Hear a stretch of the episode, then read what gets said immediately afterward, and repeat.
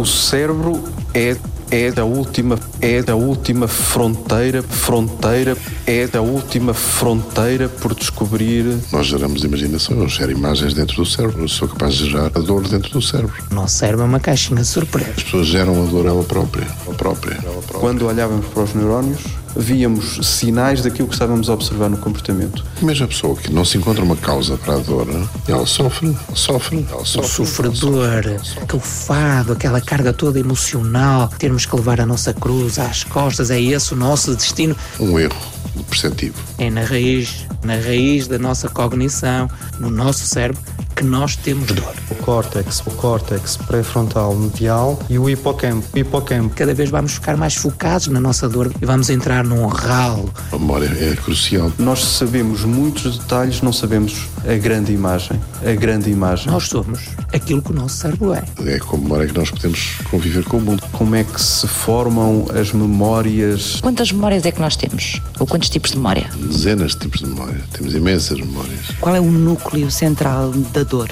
Eu acho que é a individualidade. É preciso desinformar o cérebro, formar o cérebro, formar o cérebro. Como é que nós decoramos um número de telemóvel? Não sabemos. Um doente amputado. Nós somos capazes de identificar a dor de um segmento que nós já não temos. Chamamos a isto a dor fantasma. A memória de trabalho é, por exemplo, aquela que nos permite estar a ouvir o que eu estou a dizer e chegar ao fim da frase lembrar-se como é que começou. E aquelas pessoas um bocadinho mais negativistas faz com que valorize a dor e ela instala-se, instala-se, instala-se. Como é que nós reconhecemos faces?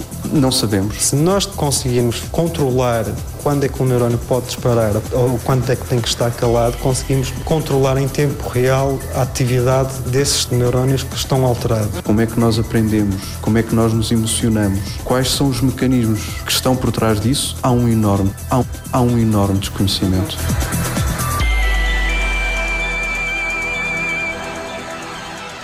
Porquê é que nós temos que ir cá para dentro assim, com máscaras, com toucas, com protetores nos pés e batas? Então, isso acontece em qualquer área em que se manipulem animais de laboratório. Departamento de Biologia Experimental, Faculdade de Medicina do Porto. A ideia é tentar minorar o impacto que tudo o que sejam micro-organismos que sejam transmitidos pelo investigador ou animal tenha o mínimo impacto possível. Hélder Cruz, biólogo e investigador. Fiz a minha formação académica na Universidade de Minho, em Biologia, e em 2002 vim para o Porto, para o laboratório do professor Vasco Galhardo, no Instituto de Biologia Molecular e Celular da Universidade do Porto, com o intuito de conseguir trabalhar em neurociências. Tinha 20 23, 24 anos, portanto estava praticamente a começar a minha carreira enquanto investigador e foi assim que eu comecei a trabalhar na área de neurociências. Biologia,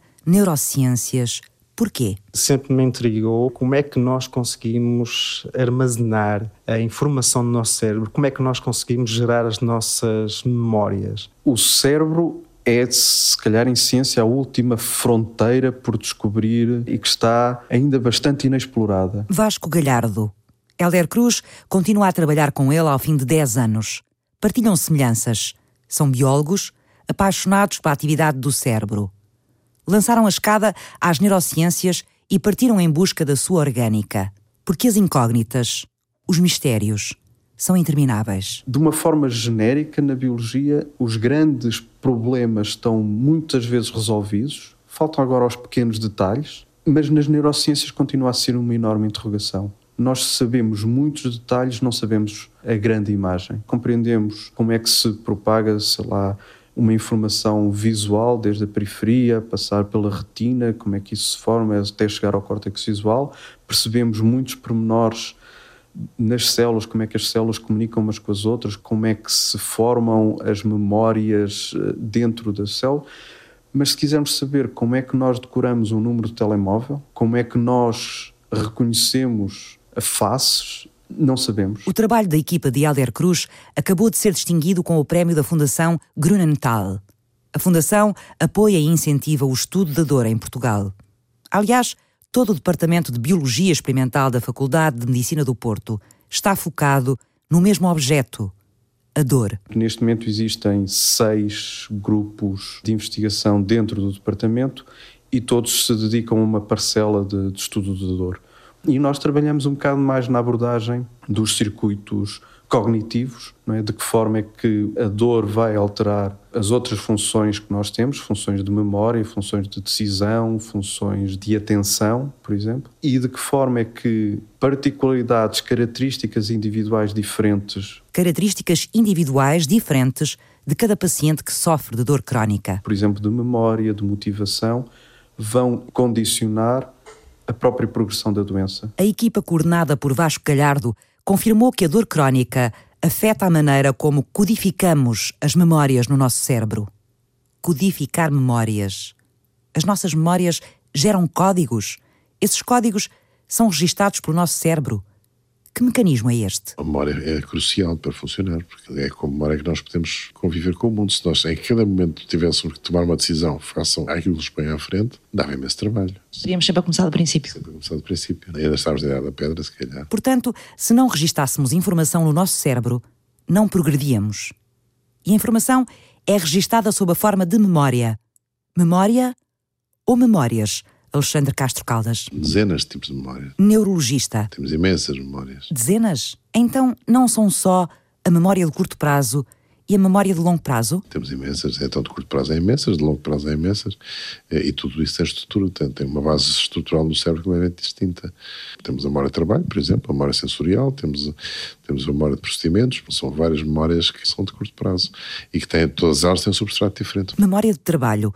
O que é a memória de trabalho? A memória de trabalho é, por exemplo, aquela que nos permite estar a ouvir o que eu estou a dizer e chegar ao fim da frase lembrar-se como é que começou. Se não tivesse essa memória, chegava ao fim, já não sabia o que é que eu tinha dito primeiro, portanto perdia-se o sentido. E a memória visoperceptiva? A pessoa, quando faz o varrimento com os olhos de uma sala, não se esquece de como é que começou e, portanto, liga a sala toda, senão perdeu o contexto. Portanto, uma memória visual. E há depois um componente episódico da memória também, para o episódio ficar todo reunido e perceber que teve um princípio, teve um meio, teve um fim, tiveram as pessoas e juntou as, juntar as coisas todas para fazer toda a memória desse episódio. Vamos acompanhando sempre, vamos somando sempre, depois passa dessa memória que é fluida e depois cristaliza-se e fica em memória de longo termo. Portanto, essa é uma das memórias. O cérebro humano codifica, retém e recupera memórias. Com ela, identificamos e classificamos sons, sinais, cheiros, gostos e sensações. Na memória de curto prazo, a informação é retida pelo cérebro durante pouco tempo 15 minutos a meia hora e está limitada, em média, a sete elementos. Outras memórias de curto prazo, temos, por exemplo, a memória de dígitos. Eu digo-lhe um número de telefone, consegue repetir, e o, o, habitual é à volta de sete, sete dígitos, em média. É o que as pessoas repetem. Mesmo que depois, passar 10 minutos, já me tenha esquecido do número. Por isso é que é de curto prazo. Desapareceu. Fiquei guardada só durante, durante um, um, período.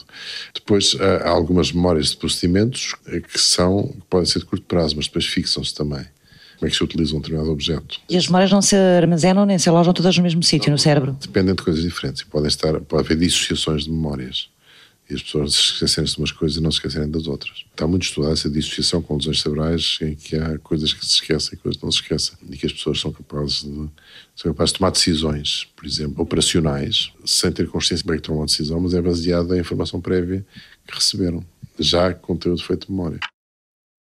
A minha memória de curto prazo é uma espécie de arquivista do meu cérebro. Ela decide se a informação recebida é útil e se deve ser arquivada ou inútil e, portanto, deitada fora. Mas antes disso, ela verifica uma outra coisa. Vai às minhas memórias de longo prazo, já guardadas, verificar se a nova informação registada está repetida. Se estiver, lixo. Conhecemos toda esta mecânica, os automatismos deste relógio.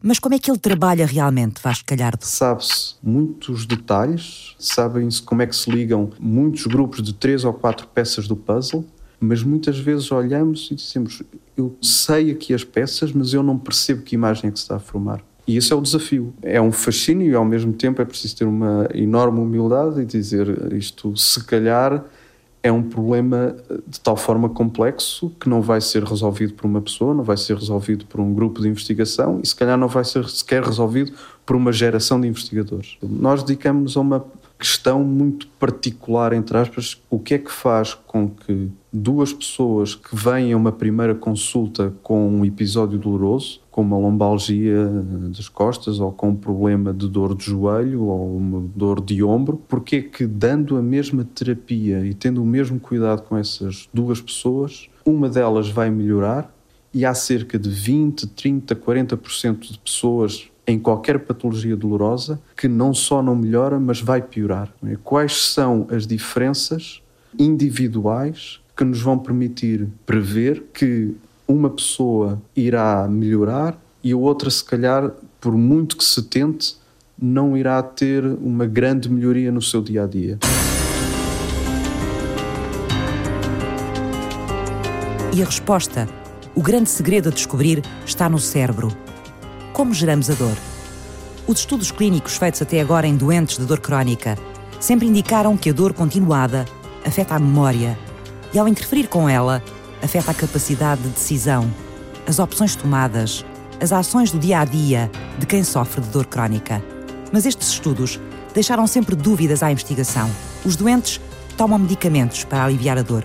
Será que a memória é afetada pela dor ou pelos medicamentos? Foi a desfazer essa dúvida essencial que Helder Cruz se dedicou nos últimos dois anos. Muitos dos estudos clínicos mostram que efetivamente existe perda de memória a curto prazo nos pacientes com dor crónica, mas são estudos nos quais, em primeiro lugar, não se consegue utilizar eh, números muito substanciais de pacientes e nem todos os pacientes sofrem da mesma sintomatologia dolorosa. É muito difícil criar grupos de pacientes uniformes. Existe uma certa dificuldade em tentar compreender se estas alterações são associadas a este tipo de dor ou a outro. Num modelo animal é muito mais fácil uh, tentar explorar esta vertente porque nós temos um sistema muito mais controlado. Os animais têm características um pouco mais uniformes, é muito mais fácil tentar explorar este tipo de observações e tentar dar resposta a este tipo de alterações. E o que é o modelo animal? Nós utilizamos um modelo de rato que nos permite avaliar comportamentalmente e também, ao mesmo tempo, possibilita restar a atividade dessas áreas durante a execução da função cognitiva. Nós, essencialmente, utilizamos um modelo de dor que consiste na lesão parcial do nervo ciático e, paralelamente, também utilizamos um modelo inflamatório. São essencialmente estes dois modelos nos quais eh, nós avaliamos eh, a performance dos animais. Mas, na prática, como é que os ratinhos nos ajudam a confirmar que a dor crónica afeta a memória de curto prazo? Para conseguir avaliar esta função cognitiva, foi preciso desenhar uma tarefa para os animais executarem. E os animais passam por o que nós chamamos uma curva de aprendizagem que ocorre com treinos diários durante 10 dias para eles obterem uma determinada, um determinado nível de performance elevado. Quem é Só, treina? Uh, essencialmente sou eu. uh, é difícil treinar ratinhos a fazer Não, não, não. Eles são muito fáceis de, são muito fáceis de treinar. Portanto, eles seguem então uma curva de aprendizagem para alcançarem uma performance elevada e só depois é que nós conseguimos avaliar ou induzimos então esse modelo para tentar compreender se existe uma redução da performance dos ratos que têm dor. Como é que se treina ratos de laboratório? Não existe nenhuma premissa especial para treinar os animais a não ser muita paciência. E, essencialmente é isso. Muita paciência uh, com os animais. Obviamente, os animais têm que seguir determinados protocolos para reduzir o stress com a interação com o investigador, o que nós chamamos um período de manipulação, para eles se habituarem ao tacto do investigador e à manipulação do investigador e depois são colocados na tarefa comportamental, no labirinto que eles têm que percorrer para executar a tarefa de comportamento e essencialmente isto é um período de aprendizagem do animal em relação ao investigador e do investigador em relação ao animal. Ao fim de 10 dias, o Helder Cruz tem os ratinhos treinados. E o que é que acontece a seguir? Nós utilizamos uns elétrodos que são um, implantados hum, em duas áreas do cérebro que estão associadas à codificação deste tipo de memória. E o que nós fazemos é que, à medida que o animal vai executando a tarefa, a atividade do cérebro do animal vai acontecendo naturalmente e nós vamos recolhendo esses dados, que a posteriori vamos processar para, de certa forma, tentar correlacionar as alterações que estão a haver na população de neurónios com a, a, performance que está a ser executada. Portanto, nós temos determinados padrões que estão associados a uma performance mais reduzida e outros padrões mais característicos de uma performance mais elevada. E, essencialmente, Esse é o trabalho que é feito no final das experiências. Tentar eh, encontrar, de certa forma, marcadores ou padrões da execução da função comportamental na tarefa. O comportamento do ratinho vai, portanto, ser comparado com a atividade registada no cérebro do animal. Mas que tarefas é que o Helder criou para os ratos fazerem? Os roedores são animais que estão habituados a navegar pelo meio ambiente para localizar comida. A maneira mais simples que nós encontramos para conseguir avaliar esta premissa cognitiva foi precisamente desenhar uma tarefa com dois locais opostos na qual está colocada a comida, em que o animal tem que alternar entre essas duas posições de forma a receber uh, a sua recompensa, a sua, a sua comida. Para alcançar esses locais, tem que utilizar trajetórias uh, de aproximação, de navegação que sejam diferentes. Portanto, se ele não utilizar a trajetória correta, não recebe comida. Se ele utilizar sempre a mesma estratégia de ir pelo mesmo percurso, não vai receber. Se ele se lembrar do percurso que efetuou e não efetuar o mesmo, vai receber comida. É este, esta capacidade de alternação entre os locais de recompensa e o caminho que ele utilizou para os alcançar que nós utilizamos para uh, analisar este tipo de memória. Os ratos vão ter que pôr a memória a funcionar para chegar à comida. Uns vão fazer esta tarefa com dor e os outros sem dor. Os investigadores chamam-lhes os animais controlo. Quando comparam o comportamento dos animais sem dor com o dos animais com dor, tiram-se as conclusões. São animais que são um pouco mais lentos a fazer os trajetos, são um pouco mais lentos também a decidir se viram à esquerda ou à direita nas trajetórias para alcançar esse tipo de recompensa. Como têm que manter em memória durante mais tempo a trajetória que efetuaram, vão ter essa memória um pouco mais fragmentada e é por isso certamente o facto de eles terem uma performance mais reduzida. Nos circuitos que efetivamente só estão associados a esta função, terem agora outra informação, que é a informação dolorosa, a ser processada em simultâneo, pode estar a criar um ruído na forma como eles vão executar a tarefa, fazendo com que os animais tenham uma performance mais reduzida. A dor crónica afeta a memória de curto prazo.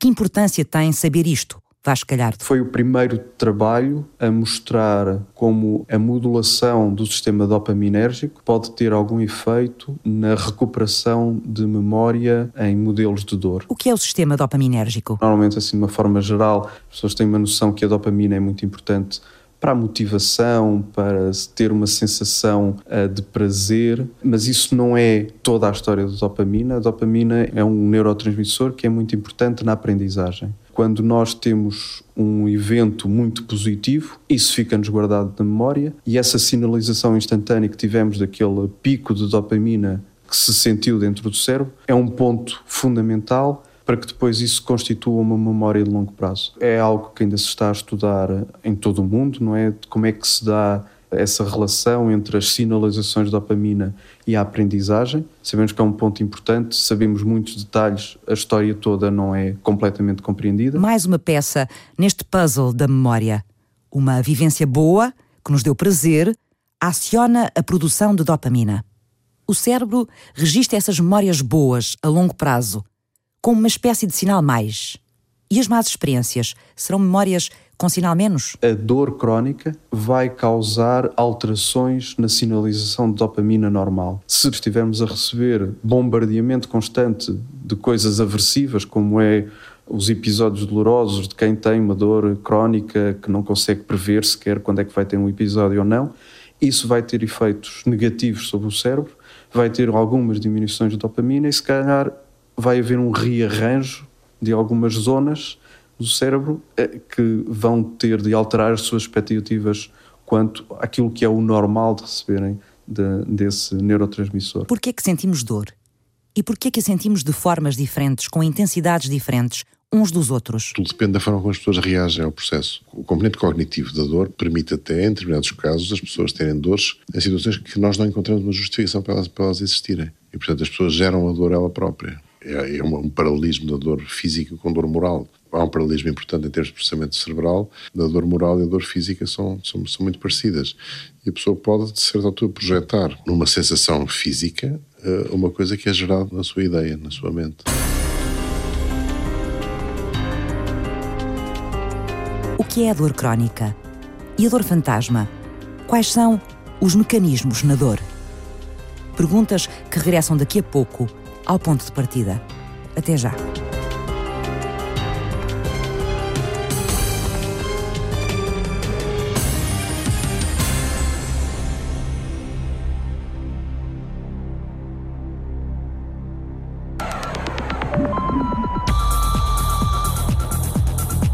Imagine que eu lhe dou um número de telefone que tem que recordar durante breves segundos antes de conseguir escrever num papel.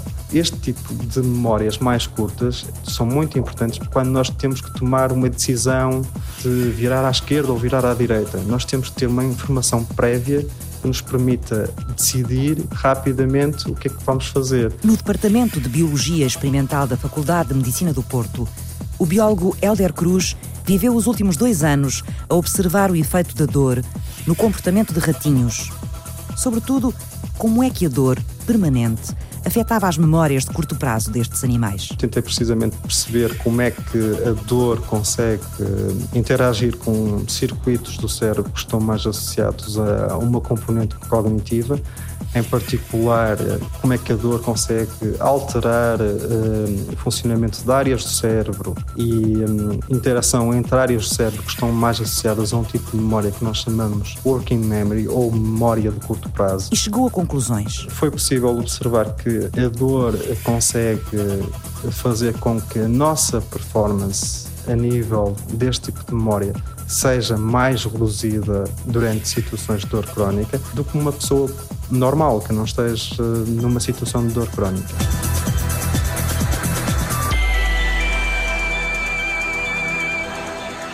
Vamos equipar-nos.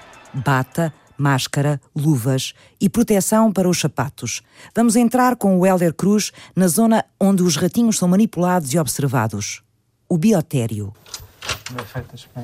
Aqui é onde é que fazemos a parte da biologia molecular. O que é que se faz na biologia molecular? Tudo que seja, por exemplo, determinação da quantidade de receptores que são expressos no cérebro, eh, todas as quantificações para análise eh, dessas quantidades é tudo feito por biologia molecular. Ah, okay.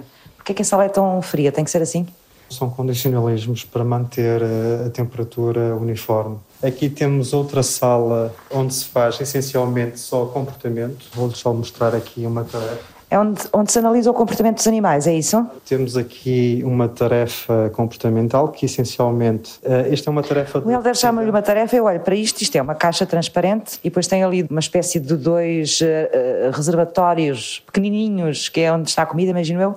Sim, nessa caixa o animal é colocado e naquela parede tem uma alavanca que o animal tem que pressionar e depois escolher dois locais de recompensa. Não sei se consegue ver, são estes dois orifícios. Tem dois quadradinhos, uma espécie de, espécie de dois túneis, não é? Sim, e associado a cada local deste tem uma probabilidade, pode receber uma quantidade superior de recompensa ou uma quantidade mais pequena. E, portanto, o animal aprende a decidir se quer arriscar mais e ter mais recompensa, mas não receber tantas vezes, ou se prefere ter uma recompensa sempre constante, indo sempre ao mesmo sítio e tendo uma frequência superior. Bom, e, e, de acordo com as decisões dele, do animal, o que é que vocês concluem? Se o animal tem, por exemplo, tendência por optar ter um padrão de escolha mais de baixo risco, ou então um padrão mais de alto risco. Os animais com, com dor têm uma tendência para optar mais pelo alto risco, em contraste ao padrão normal que é optar mais por uma recompensa sempre com maior frequência, mas menor, com Exato. um baixo risco. No fundo, nós diríamos como se diminuíssem de alguma forma o seu estado de senso comum, não é? Aquele equilíbrio que nós temos no dia a dia, nas nossas atividades e nas nossas decisões. Exatamente. Uma pessoa convencional prefere optar mais por uma recompensa que é quase sempre certa um animal que tem dor crónica tende sempre a optar uh, por receber um jackpot sempre superior, embora não receba sempre. A tentar avaliar a tendência de risco que têm os animais durante a sua decisão.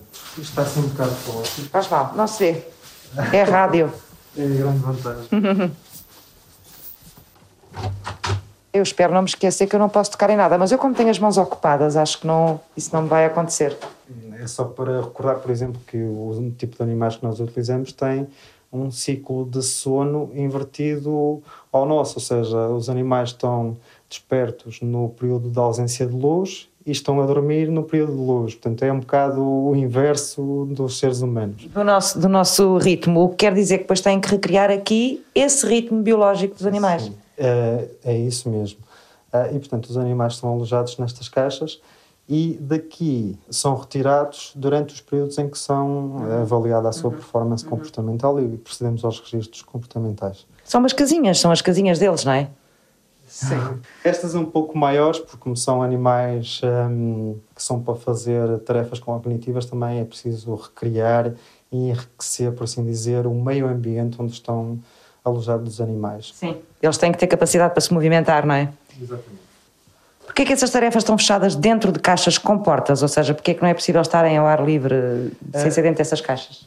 Precisamente para tentar uh, minorar o impacto que possam ter exterior, uh, exterior uh, quando o animal está a executar a tarefa. Aqui é o, o, laboratório central onde é feita a avaliação um, da performance comportamental dos animais.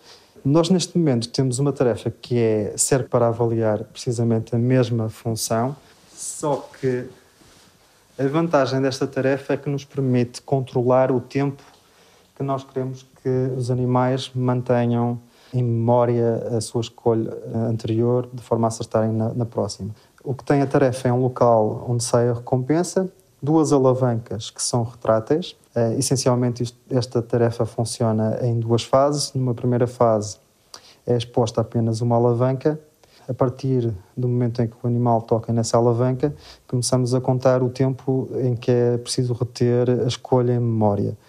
Após esse intervalo. Aparece outra alavanca. Aparecem duas alavancas. Ah, ok. E, portanto, ele tem que optar por escolher hum, a alavanca oposta à que escolheu na, na fase inicial. E, portanto, assim conseguimos controlar uh, a quantidade de tempo em que queremos que o animal mantenha em memória a sua escolha.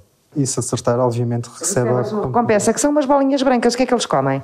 Essencialmente, isso são uns comprimidos, por assim dizer, que essencialmente na sua composição têm celulose eh, e uma baixa quantidade de açúcar e, e sais minerais e que têm um sabor e um aroma a chocolate. Eles gostam de chocolate, então, os, os, adoram. os ratos de laboratório adoram, adoram chocolate. Adoram, adoram temos que utilizar sempre um reforço positivo para que eles consigam executar claro, as tarefas. Chocolate. Um reforço positivo para os ratinhos de laboratório. Talvez não sejam assim tão diferentes de nós.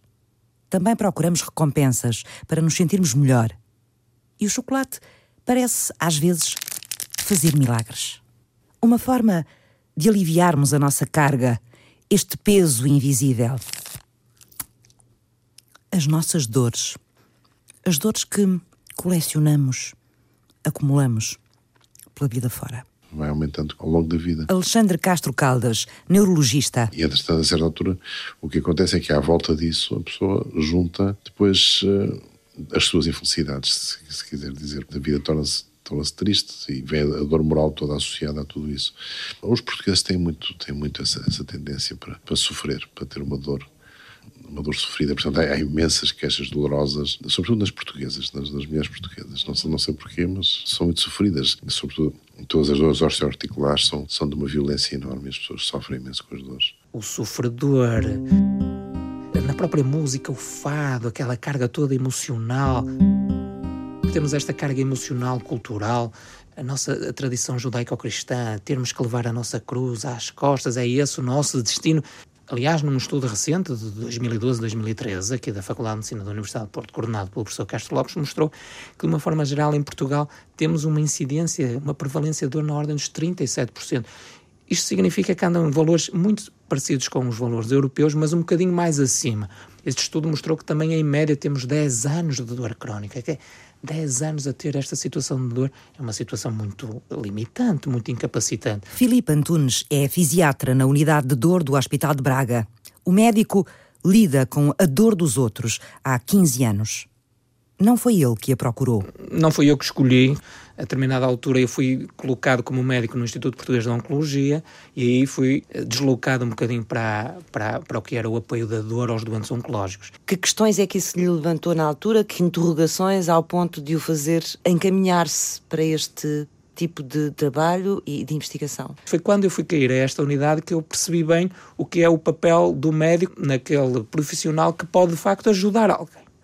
A dor é muito incapacitante. Toda a gente que sofre dor sabe que precisa de ajuda. A dor foi, durante muito tempo, desvalorizada? Do ponto de vista do senso comum, julgo que não. O facto social do envelhecimento da população, a nível nacional, a nível internacional, faz com que este seja de facto um problema crescente a dor, progressivamente ao longo do tempo, tem-se imposto como a principal razão pela, qual alguém procura o apoio de um profissional de saúde ou cuidados de saúde de forma a aliviar a sua dor. Eu acho que também as estruturas estão um bocadinho mais eh, abertas àquilo que é a pessoa. O profissional de saúde já não tem aquela eh, imposição do ser o sabedor, aquele que determina tudo. Portanto, acaba por ser uma coisa mais transversal no passado muito ligada à anestesia, porque era a anestesia a que tirava a dor. Hoje em dia percebeu-se que a dor crónica não tem este componente só de sinalização, tem este componente muito vivencial. Portanto, as pessoas estão um bocadinho mais uhum. despertas para esta situação. Essa foi a primeira forma de aliviar a dor, a anestesia? Sim, exatamente, desde sempre. E, aliás, a farmacologia vem muito vivenciada a partir do momento em que o ópio, e depois que evoluiu para a morfina, funcionou como o analgésico por si. Hoje em dia já não tratamos só a dor com fármacos. A fisioterapia, por exemplo, a psiquiatria, a psicologia, todas elas estão integradas no que nós chamamos estas unidades de dor multidisciplinares, com vários saberes, vários conhecimentos, para que possamos, de alguma forma, ir eh, lutar contra a dor nas suas várias vertentes. Onde é que está a fronteira entre a dor física e a dor psicológica ou a dor moral? Difícil, difícil. Eh, eh, daí nós dividirmos um bocadinho a dor aguda, aquela dor que está bem eh, localizada, que responde a um determinado estímulo e que, portanto, normalmente acontece de uma forma rápida e também tem. Imaginemos, eu parto uma perna, tenho uma dor Isso. que está ali Isso. muito e, bem definida. Exatamente, um estímulo que foi a queda, exatamente, e que portanto está localizado ao à, à sua fratura, ao sítio que foi lesado. Aí chamamos... Isso é uma dor aguda? Isso, nós chamamos a dor aguda. Depois, com o tempo, ela vai se cronificar, ela vai se instalando ao longo do tempo. E aí sim, é difícil estabelecer uma o que meta. é isso? A dor instala-se? A nossa vivência passada faz com que nós valorizemos mais determinado tipo de aspectos e desvalorizemos outros. E aquelas pessoas que tendencialmente são um bocadinho mais negativistas, faz com que valorize a dor de uma forma diferente. E ela sobressai mais e ela instala-se. E ao instalar-se, ao longo do tempo, vai sobressair mais. O que quer dizer que eu posso curar a minha perna e ela pode continuar a doer-me? Isso. Poder pode. Depende muito do nosso aspecto psicológico, como nós a vivenciamos. Por exemplo, um exemplo para lhe dar: um doente amputado. Qualquer que seja a sua amputação, quer seja uma perna, um braço, até uma mama ou uma laringe. Mesmo não tendo esse, esse segmento, passado alguns anos, vai vivenciar a dor. Imaginemos, por exemplo, no caso de uma perna, no último dedo ou no primeiro dedo, ou no segundo, e ele já não tem essa perna. Isso tem a ver muito com a reorganização uh, do nosso córtex, com a reorganização neurológica, com a nossa plasticidade, que nós somos capazes de identificar a dor de um segmento que nós já não temos. Chamamos a isto a dor fantasma. Então, o que é que acontece no nosso cérebro para que essa mensagem seja passada? Nós geramos imaginação, eu gero imagens dentro do cérebro, eu sou capaz de gerar uh, imagens visuais dentro do cérebro, auditivas, e portanto eu posso gerar imagens somestésicas uh, e posso gerar a dor dentro do cérebro. Porque já a senti, portanto posso, posso repeti-la cá dentro. Quando eu a repito cá dentro, eu estou a criar uma dor real. E estou a senti-la como real tem a ver muito com a vivência, com o stress, com a nossa capacidade de coping, de lidar com o dia a dia, de superar ou não o dia a dia. Essa nossa fragilidade pode fazer com que somatizemos no nosso corpo. Isso mesmo. Uh, traduzindo em dor. Traduzindo em dor. Que sentimos verdadeiramente. Que verdadeiramente sentimos e que expressamos, exatamente. De qualquer, eh, exatamente. Nós costumamos dizer que dor é aquilo que o doente diz que é e que tem. E quando pedimos para quantificar a dor, é uma escala de autoavaliação. Uhum. Eu posso picar um dedo com uma agulha e praticamente não sentir quase nada ou passar por essa dor de uma forma fácil e hum, no seu caso pode também picar o dedo e isso doer-lhe imenso? Isso. Depende da nossa vivência passada. A mesma picadela? Exatamente, depende da nossa vivência passada. Imaginemos que no passado, enquanto criança, tinha tido uma experiência super desagradável com apenas um episódio da agulha. Agora sabe que quando vai ser picado, já vem com essa vivência toda, já vai, já vai sofrer quase por antecipação. Portanto, Há um alerta do meu exatamente. cérebro? O que quer dizer que a memória entra aqui também. Exatamente, daí, exatamente. O facto da memória ser fundamental, porque é a nossa memória que nos vai depois fazer cronificar ou não essa dor, valorizar ou não essa dor, em função da nossa experiência. É aí que entramos nos domínios da dor crónica. É aquela que é vivenciada ao longo do tempo, aquela que é valorizada, que depende muito das nossas emoções passadas. Pode ter um foco físico por trás. Eu, eu dei-lhe o caso, por exemplo, desta, desta da dor. questão da amputação. Da amputação, mas posso lhe dar, por exemplo, um exemplo de um doente que pode vivenciar uma determinada dor sem ter um foco uh, localizado. Por exemplo, estes síndromes fibromialgicos em que há uma dor difusa, polissegmentar pelo corpo todo, está muito ligado a determinadas outras situações, alterações do sono, do padrão de sono, onde não existe um, um dito sono reparador, associa-se também a uma fadiga fácil, o doente acorda já cansado, e aí não existe apenas um foco físico. Portanto, é uma dor generalizada. O que é que está na base da dor crónica que não tem um foco físico, Alexandre Castro Caldas? Um erro perceptivo. Sente como se tivesse dor. O cérebro engana-nos, dá-nos uma informação errada e como é que desinformamos o cérebro? Essa parte é a parte mais difícil. É a parte mais difícil. Castro Caldas, neurologista. Eu acho que tem que ser o fármaco com muita psicoterapia. Eu acho que é importante uh, jogar com todo o efeito, o efeito que pode ter uma relação para, para ajudar essas pessoas. Mas não é possível apagar da nossa cabeça essas representações que nós criamos e nas quais uh, acreditamos convictamente, ou, pode, ou é possível? Não é fácil, não é fácil. Quando a dor está instalada e está muito crónica e está muito o vício instalado, é extraordinariamente difícil de fazer desaparecer.